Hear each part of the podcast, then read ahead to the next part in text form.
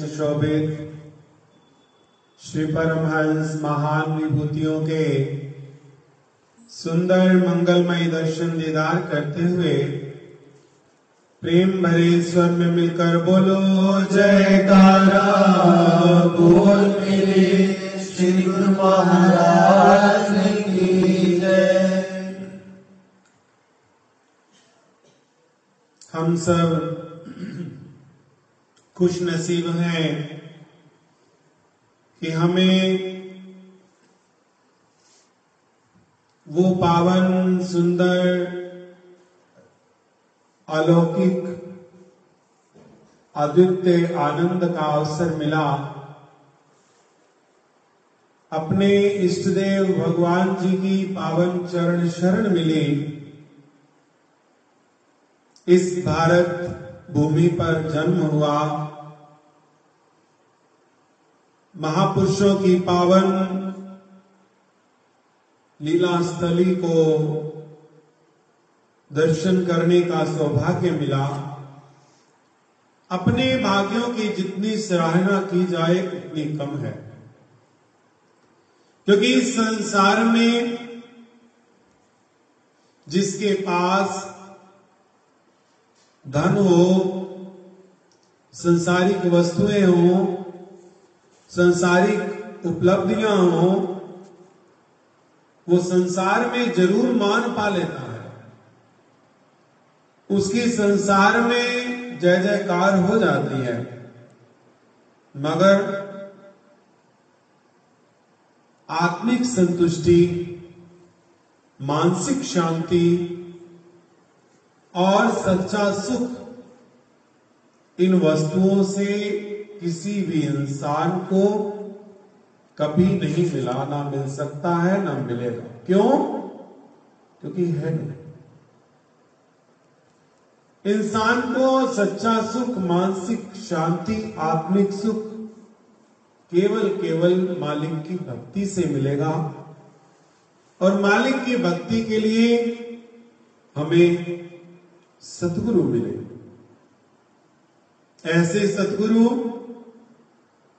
जो हर कदम कदम पर हमारा ध्यान रखते हैं, हमें अपनी रहमतों से नवाजते हैं, अपनी बख्शिशों से भरपूर करते हैं।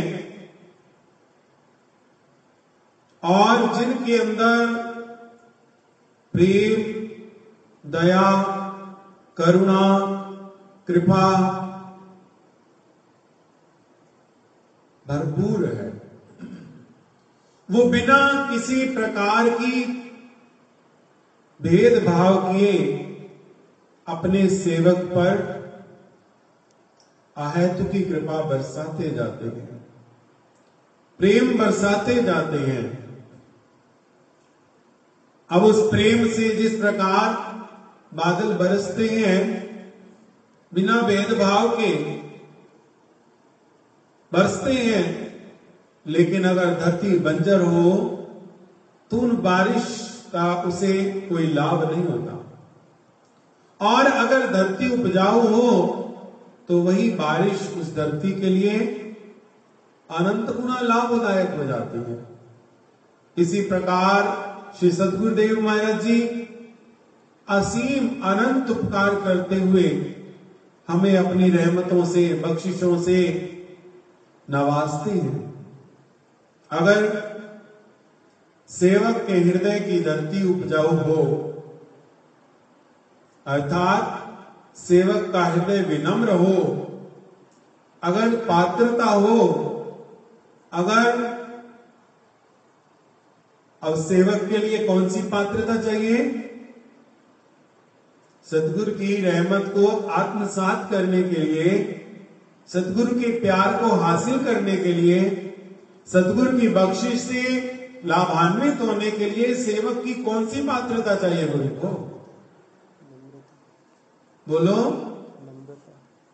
नम्रता, समर्पण। क्योंकि संसार में कोई भी वस्तु प्राप्त करनी हो उसके लिए कुछ ना कुछ पात्रता चाहिए, क्वालिटीज चाहिए, रिक्वायरमेंट होती है कि ये आपने आप नौकरी लेने जाओ, ये आपके पास डिग्री होनी चाहिए, ये आपके पास कागजात होने चाहिए, तब जाकर वो मिलता है। इसी प्रकार सतगुरु की कृपा प्राप्त करने के लिए सेवक का समर्पण ही काफी है, सेवक का विनम्र भाव ही काफी है, जिसके लिए रोज प्रेमी बोलते हैं ना, नम्रता और दीनता से भेंट सतगुरु निधि। वो नम्रता दीनता होनी चाहिए, और वो नम्रता दीनता सेवक को अनंत गुना गुरु कृपा का लाभ प्रदत्त करा देती है। वो नम्रता ही सेवक को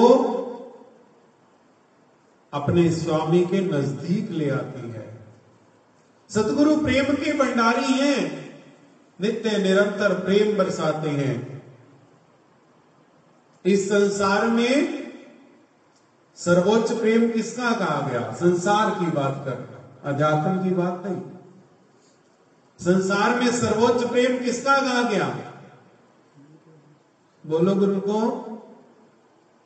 मां का। सबसे पहला प्यार और सबसे अधिक प्यार मां का कहा गया। सुख से माता सो गुना सोग रखती, सुख से प्यार 100 गुना प्यार रखती है।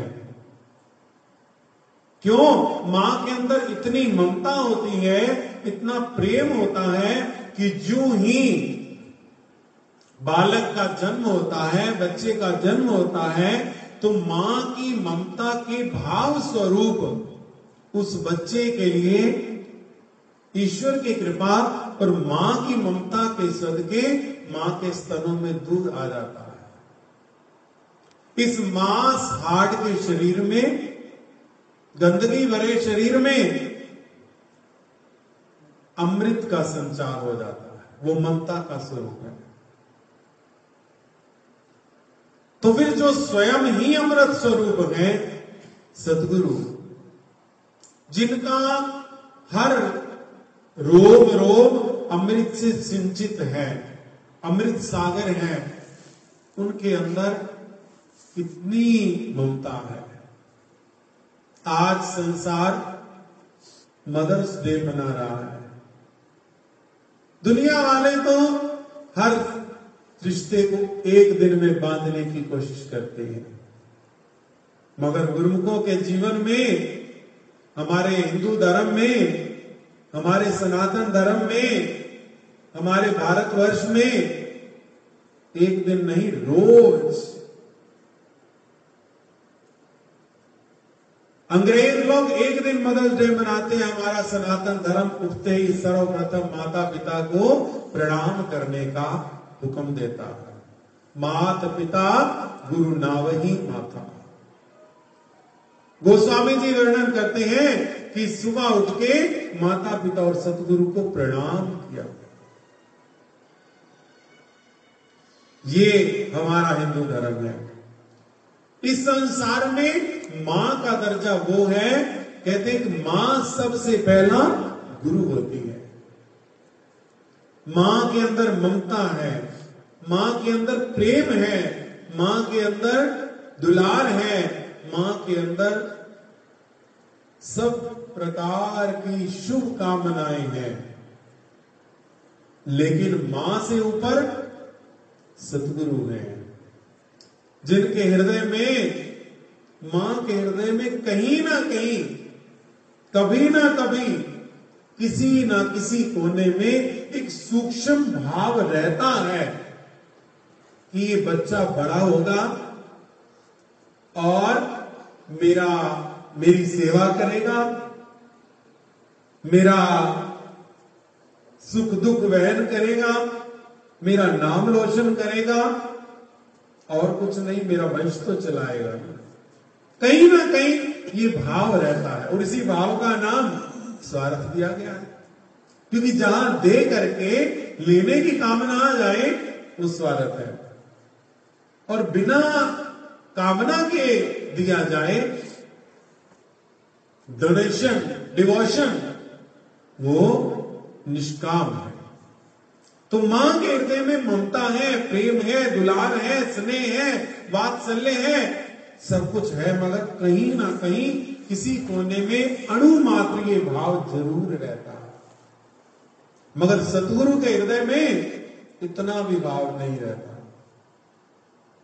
तभी तो उन्होंने फरमाया ना, त्वमेव माताश्च पिता त्वमेव, त्वमेव बंधुश्च सखा त्वमेव, त्वमेव विद्याच द्रविणम त्वमेव, त्वमेव सर्वम मम देव। हे प्रभु, आप ही मेरी माता हैं, आप ही मेरे पिता हैं। और गुरुमुखजन भी रोज बोलते हैं ना, श्रीमात पिता सतगुरु मेरे, मैं शरण गहूं किसकी, गुरु बिन और ना दूसरा मैं आस करूं जिसकी। सतगुरु माता पिता से ऊपर है। क्यों? क्योंकि सतगुरु के हृदय में ये भाव नहीं कि ये मेरी सेवा करेगा। सतगुरु के हृदय में ये भाव नहीं कि ये मेरा नाम रोशन करेगा। सतगुरु के हृदय में ये भाव नहीं कि ये मेरा वंश चलाएगा। सतगुरु के हृदय में एक ही भाव है कि जो हमारा सेवक है ये जन्म मरण के बंधन से मुक्त हो जाए, आवागमन से आजाद हो जाए और इतना सुखी, इतना आनंदित हो जाए जितना कि इस संसार में हमारा स्वयं का जीवन है।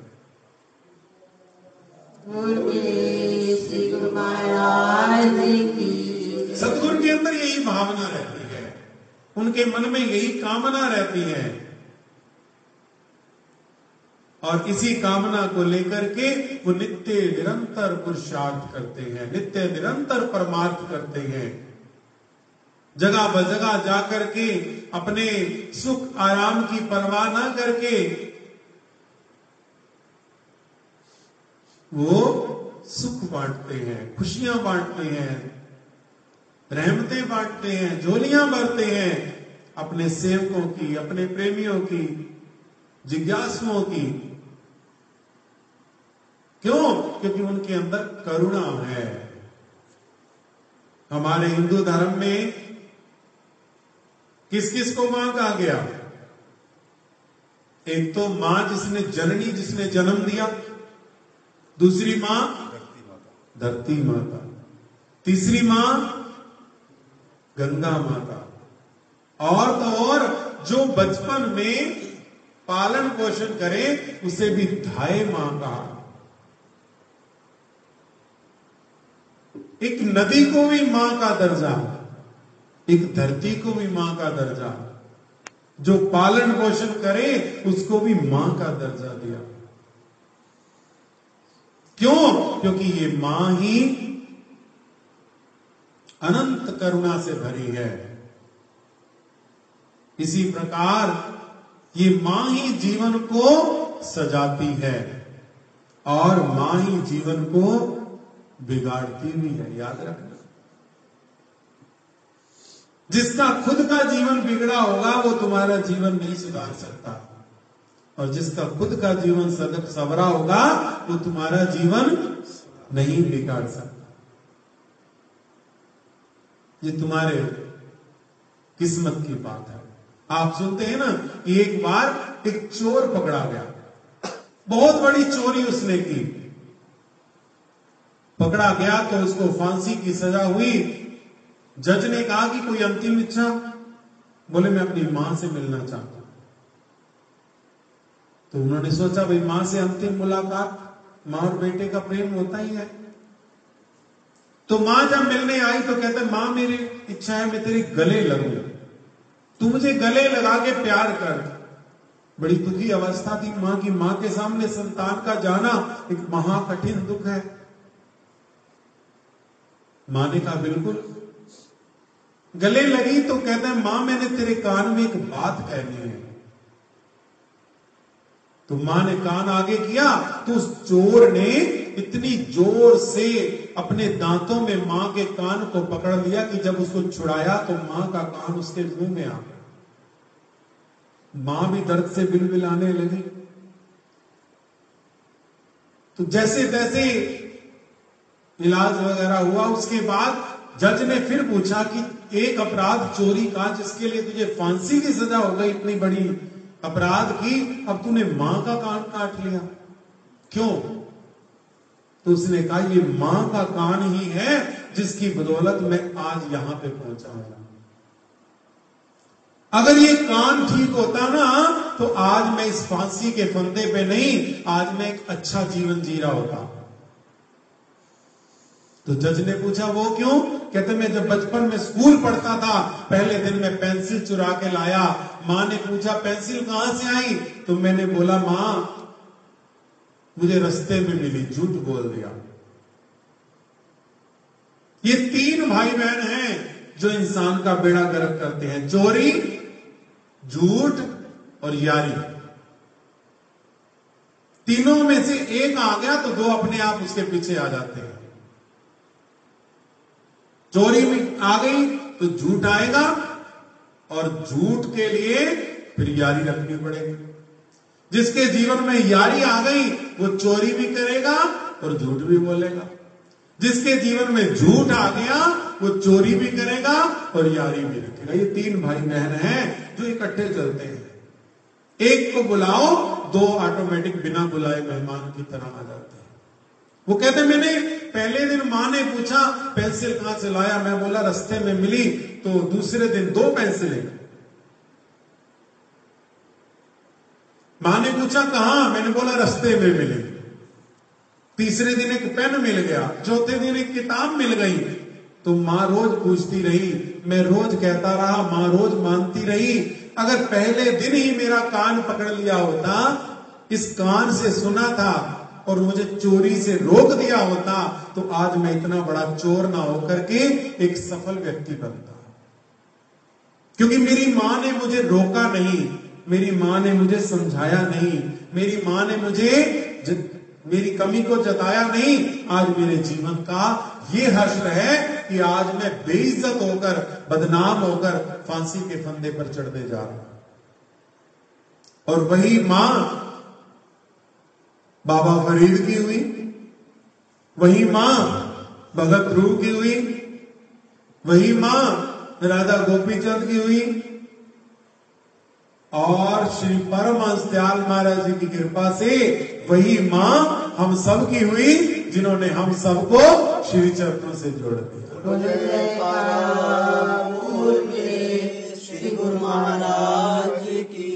हमारे धर्म ग्रंथ कहते हैं जननी जने तो भक्त जन, या दाता या शूर, नहीं तो जननी बांध रहे काहे गवाए।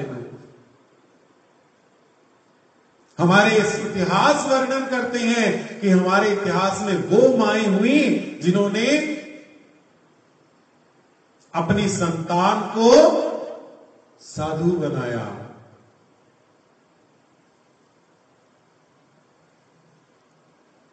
एक राजा जिसका नाम मुझे पूर्णतया याद नहीं, उसने स्त्री को देखा और प्रेम में पड़ गया। प्रेम में पड़ गया और शादी की प्रार्थना की। अब राजा है तो उसने शर्त रखी कि प्रार्थना स्वीकार करूंगी, लेकिन शर्त यह है कि मैं जो करूं मुझे रोकना नहीं है, मैं जो करूं मुझे टोकना नहीं है।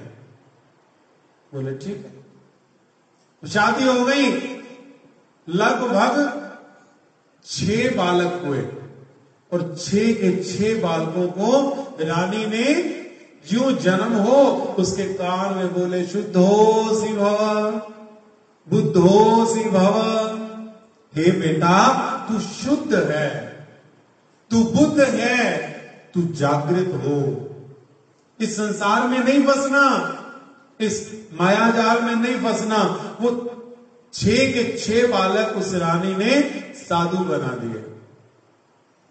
जब 7वें बालक का जन्म हुआ तो राजा ने रानी के पैर पकड़ लिए। बोले आज तक जो किया मैंने कुछ नहीं कहा, मैं अपनी शर्त तोड़ रहा हूं, कम से कम एक तो छोड़ दो जो राजकाज संभाल ले। तो रानी मुस्कुराकर बोली कि ठीक है। रानी ने उस बालक को इतने संस्कार दिए कि वो निर्मोही राजा के नाम से विख्यात हुआ। राजा भी निर्मोही भी।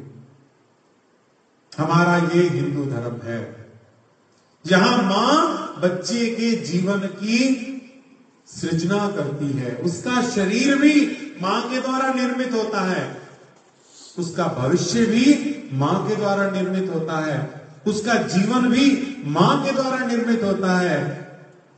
और वही मां अपने संस्कारों के द्वारा, अपनी वाइब्रेशन के द्वारा, अपनी शिक्षाओं के द्वारा, अपने उपदेशों के द्वारा बच्चे का जीवन घड़ देती है। उन सब का मूल क्या है गुरु को बोलो, उन सब का मूल क्या है? हैं? मां का प्रेम, निश्चल प्रेम। उस प्रेम के मूल से ही ये सारे गुण उपज रहे हैं। अब मां के प्रेम से ऊपर सतगुरु का प्रेम है।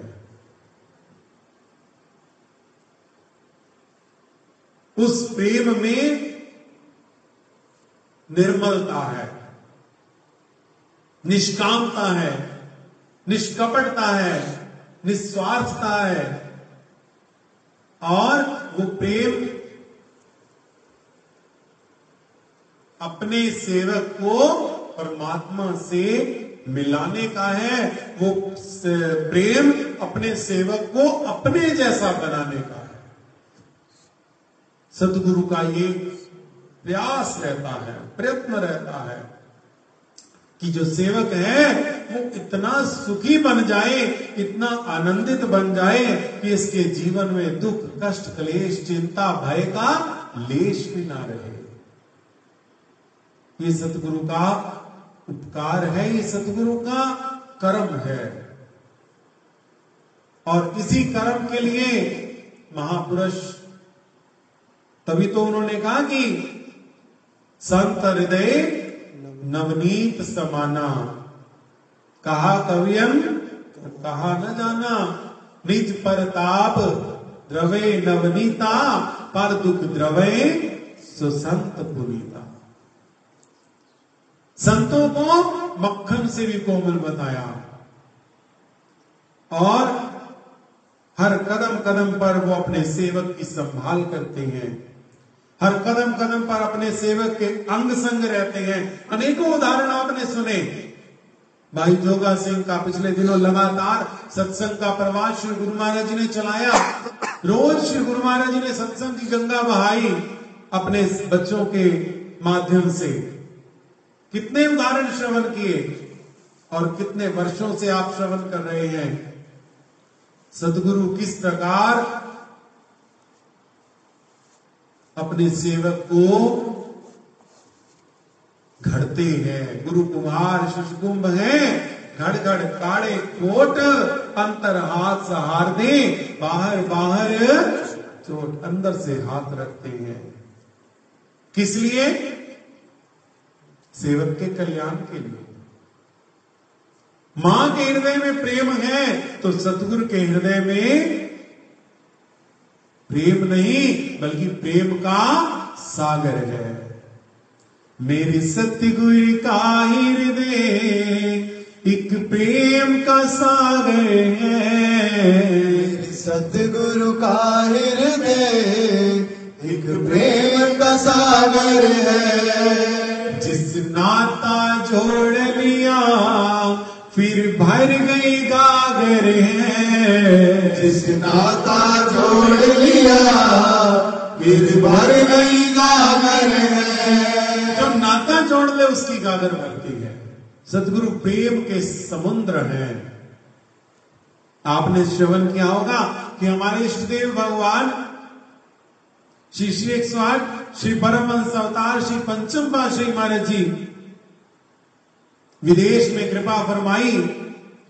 जब उस स्थान से प्रस्थान करना था तो छोटे छोटे बच्चे श्री चरणों में आ गए, छोटे छोटे नन्हे नन्हे बच्चे, और बेनती करते स्वामी जी आप यहीं रह जाओ ना, यहां से ना जाओ।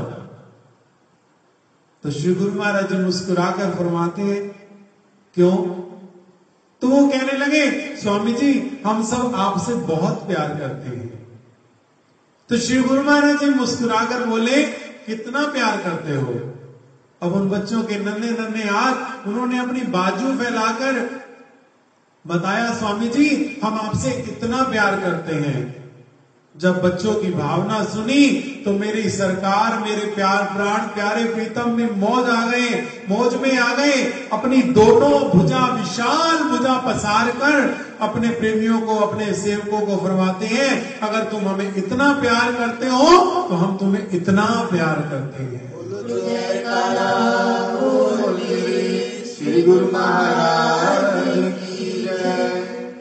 ये सतगुरु का प्यार ही तो है। आपने उस दिन भी श्रवण किया ना कि श्री गुरु महाराज ने फरमाया ये हमारा प्यार है जो इनको नचा रहा है। जब इनका प्यार होगा तो हम नाचेंगे। ये गुरु महाराज जी अनंत अनंत प्यार लुटाते हैं। किसी प्रेमी ने बेनती की श्री चरणों में, महाराज जी सब हमसे पूछते हैं कि क्या अनंतपुर वाले गुरु महाराज जी बाहर नहीं आते? श्री आनंदपुर वाले गुरु महाराज जी बाहर नहीं आते? आप सबके संत, सबके सदगुरु आते हैं हमारे शहरों में, क्या आपके सदगुरु क्यों नहीं आते? श्री गुरु महाराज जी अनंत दया के सागर, कृपा के सागर, क्या फरमाया कि उनसे कहो आता वो है जो गया होता है। आनंदपुर वाले गुरु महाराज जी तो सदैव अपने सेवकों के हृदय में रहते हैं। श्री गुरु महाराज की जय। अब विचार करो, सतगुरु के मुख से, गुरु के मुख से निकला हर वचन वरदान होता है। सतगुरु के मुखारविंद से जो वचन निकले वरदान है। सतगुरु ने ये फरमाया कि हम अपने सेवकों के हृदय में, उनका कितना अद्भुत प्रेम है, कितना विशाल प्रेम है। तो ये प्रेम हमें मिला, हमने पाया। मैंने पहले बेनती की कि श्री परमहंस दयाल महाराज जी की अहेतुकी कृपा बरसी, इस भारत भूमि पर अहेतुकी कृपा बरसी, जो श्री आनंदपुर दरबार, श्री परमहंस अद्वैत मत की नींव रखी। हमारे पिछले ना जाने कितने जन्मों के पुण्य कर्म, जो हमें इस धरती पर जन्म मिला, कितनी रहमतें, कितनी बख्शिशें जो हमें श्री सतगुरुदेव महाराज जी के पावन सुंदर अलौकिक दिव्य श्री चरणारविंद मिले, उनका पावन सुंदर अनुपम सानिध्य मिला। कहते ना, सागर से भी गहरा बंदे गुरुदेव का प्यार है। सागर से भी गहरा बंदे गुरुदेव का प्यार, से भी गहरा प्यार मिला, अनंत गहरा। सागर की गहराई का कोई अंदाजा नहीं। इसी प्रकार सतगुरु के प्यार का कोई अंदाजा नहीं, सतगुरु की कृपाओं का कोई अंदाजा नहीं, सतगुरु की बख्शिशों का कोई अंदाजा नहीं। प्रेमी जब श्री आनंदपुर जाते हैं तो श्री गुरु महाराज जी उनकी झोलियां प्रसादों से भर देते हैं। उनकी बाहरी झोली प्रसाद से भर देते हैं, लेकिन उनका आंतरिक दामन, उनका रोम रोम, उनकी नस नस, उनका अंग अंग अपने प्यार से भर देते हैं। बोलो जयकारा बोलिए श्री गुरु महाराज की जय। सेवकों के बैग भी भरे होते हैं, सेवकों के थैले भी भरे होते हैं, और सेवकों का हृदय भी, रोम रोम भी, अंग अंग भी, नस नस भी गुरु महाराज जी के प्यार से भरा होता है। जब सेवक वहां से वापस आते हैं, ये सतगुरु का उपकार है। इसलिए सबसे बड़े प्रेम के भंडारी सतगुरु हैं। अब करना क्या है? अब वही लाइन, प्रेम तेरे विच मिट जावे आस्ती, प्रेम तेरे विच मिट जावे आस्ती, कुछ ऐसा करो प्रीतम प्रेम विच रंग जाए मन, मेरे सतगुरु प्रीतम हो प्रेम विच रंग जाए मन, मेरे सतगुरु प्रीतम। अब वो तो कृपा कर रहे हैं, लेकिन हमने यही मांगना है कि आपकी मस्ती में हमारी हस्ती मिट जाए, हम इतना अपने आप को मिटा लें कि आपकी कृपा का पूरा लाभ मिले, निर्माण हो जाए। अगर ऐसा कर लेंगे तो फिर प्रेमियों जीवन वो सुगंधित पुष्प बन जाएगा, वो सुखद क्षण बन जाएंगे, वो आनंददायक जीवन बन जाएगा कि जिस जीवन में सुख, आनंद, खुशियां और भक्ति और शांति के अलावा कोई और वस्तु के लिए स्थान ही नहीं रहेगा, कुछ और शेष रहेगा ही नहीं। लेकिन जरूरत है फिर वही बात, समर्पण की, नम्रता और दीनता से भेंट सतगुरु। जब तक नम्रता दीनता की भेंट नहीं होगी तब तक बात नहीं बनेगी। इसलिए अगर अपने जीवन को सजाना है, संवारना है, खुश रंग बनाना है, आनंदमय बनाना है, तो फिर यही काम करें कि रिक्त हो जाए, खाली हो जाए, अपने आप को रिक्त कर दें। अगर हम रिक्त हो जाएंगे, खाली हो जाएंगे, तो याद रखना हमें सतगुरु भर देंगे। एक प्रेमी किसी संस्था का मिला, कहने लगा कि हम ऐसी जगह जाते हैं, ऐसे संतों के पास जाते हैं जो कुछ लेते नहीं है, कुछ भी नहीं लेते, भाव कोई सेवा नहीं लेते, कुछ मांगते नहीं है, वो कुछ लेते देते नहीं है। तो मैंने बेनती की, भैया हमारे सतगुरु तो हमसे हमारा सब कुछ ले लेते हैं और उसके बदले में अपना सारा कुछ दे देते हैं। बोलो जयकारा बोलिए श्री गुरु महाराज की जय। हमारे सतगुरु तो कहते हैं आके खाली हो जाओ, जे तो है प्रेम खेलन का जाओ, सिर धर तली गली हो रही, खाली हो जाओ।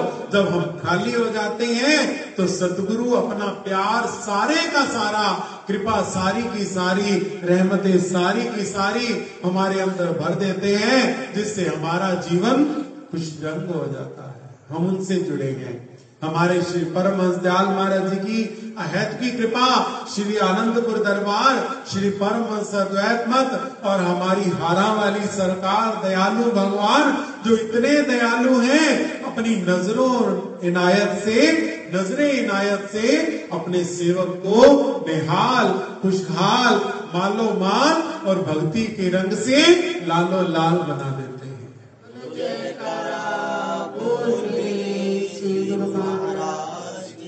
बस जरूरत वही है, प्रेम तेरे विच मिट जाए हस्ती। हस्ती मिटनी बड़ी जरूरी है।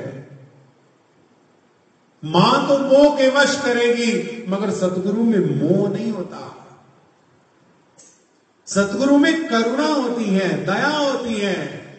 मां में मोह होता है, स्वार्थ होता है, मगर सतगुरु में मोह नहीं। क्यों? क्योंकि मोह सकल व्याधि अनुकूला, मोह तो हमेशा दुख का कारण है। जड़ भरत ने हिरण से मोह लगाया, अगला जन्म हिरण का मिल गया।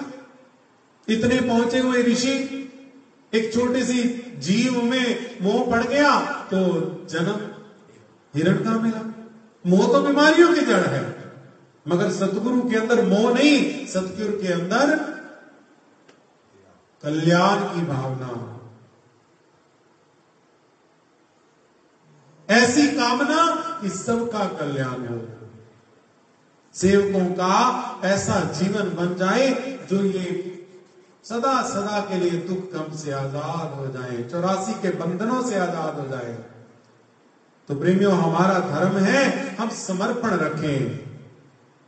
संसार में जैसे मर्जी रहे, तू रख दुनिया में, तू रख मान दुनिया में, मर्जी मुताबिक, कोई चिंता नहीं। दुनिया में छाती तान के घूमो, जो मर्जी करो, मगर गुरु के आगे तू निर्माण बन जा, दिला भक्ति मार्ग में बलवान बन जा, तू सतगुरु के रहने का स्थान बन जा। दुनिया में जो मर्जी करें, मगर जब गुरु चरणों में आए तब अपनी हस्ती को मिटाकर आए, और जब हस्ती मिटेगी तो फिर क्या होगा? जो चाहो मस्ती तो मिटा दो हस्ती, जो चाहो मस्ती बोलो तो मिटा दो हस्ती।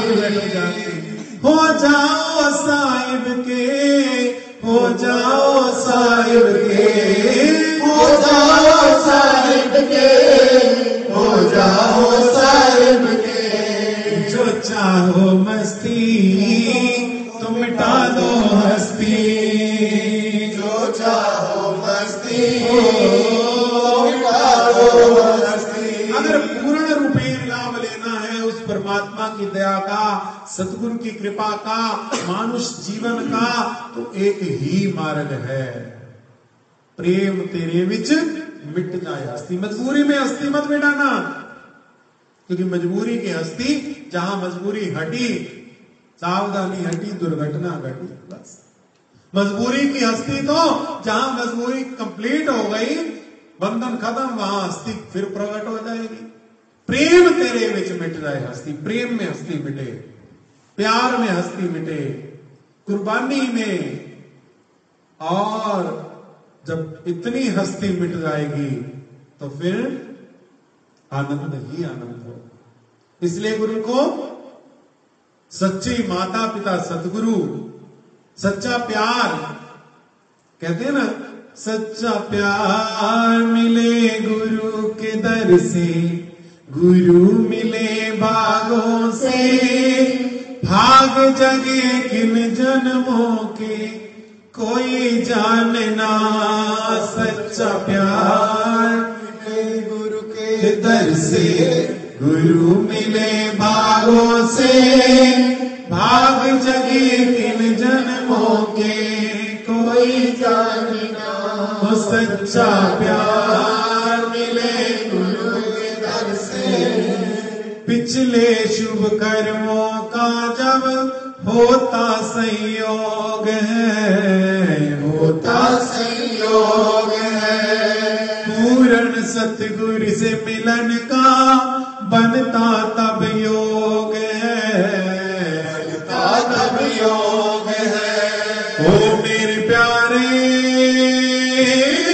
पूर्ण सतगुरु से मिलन का बनता तब योग है, प्रेम की इस अनुभूति को कोई जानना। सच्चा प्यार मिले गुरु के दर से, गुरु मिले भागों से, भाग जगे मिल जन्मों के कोई जानना। वो सच्चा प्यार मिले गुरु के दर से। वही सत्संग के विषय की प्रारंभता की बात आ गई कि पहले मानुष जन्म, फिर भाग जागृत, फिर सतगुरु का प्यार, ये तीनों संयोग पूर्ण हो गए। सच्चा प्यार मिले गुरु के दर से, गुरु मिले भागों से, और भाग जगे किन जन्मों के कोई जाने ना। पिछले शुभ कर्मों से ये संयोग मिला, इसलिए गुरु को अब ऐसे सतगुरु मिले, ऐसे दयालु मिले, ऐसे कृपालु मिले। तो अब हमारा क्या धर्म है कि हम अपने सतगुरु पर कुर्बान हो जाए, दिलो जान से कुर्बान हो जाए। धन की बात नहीं हो रही, वस्तुओं की बात नहीं हो रही, दिल और जान, जान और दिल अपना सतगुरु पर वार दें। और जब ऐसे कुर्बान हो जाएंगे तो फिर सतगुरु तो तैयार बैठे हैं, वो तो दयालु हैं, वो तो कृपालु हैं, वो तो तैयार बैठे हैं, कोई आए तो सही, अपना आपा मिटा करके तू मेरे मार्ग पर पैर रख कर तो देख, तेरे सब मार्ग ना खोल दूं तो कहना। तू मेरी बातें लोगों से करके तो देख, तुझे जगत में मशहूर ना करा दूं तो कहना। तू मेरे लिए कुछ खर्च करके तो देख, तेरे लिए कुबेर के भंडार ना खोल दूं तो कहना, तू मुझसे प्यार करके तो देख, तुझे अपना प्यारा ना बना लूं तो कहना। एक बार प्यार करे विशुद्ध हृदय से, खाली होकर उनके चरणों में आएंगे तो वो हमें भर देंगे। इसलिए गुरु को यही धर्म है, यही सेवक का फर्ज है, यही सेवक के जीवन का लक्ष्य है। हौमे को मिटाए और गुरु कृपा को पाए, अभिमान को मिटाए, हस्ती मिटाए और मस्ती पाए। जब ऐसा नियम बन जाएगा, आचरण बन जाएगा, हमारे जीवन का गुण बन जाएगा, तो गुरु महाराज जी अनंत अनंत अनंत कृपा करते हुए हमें अपनी पावन चरणों में बिठाकर, हमें अपनी शरण में लगाकर हमें निवाजेंगे और हमारी झोलियां अपने प्रेम से, रहमतों से, बख्शिशों से, भक्ति से, खुशियों से, सुखों से भरपूर करके हमारा कल्याण कर देंगे। बोलो जय राधा, बोल मेरे श्री महाराज की जय।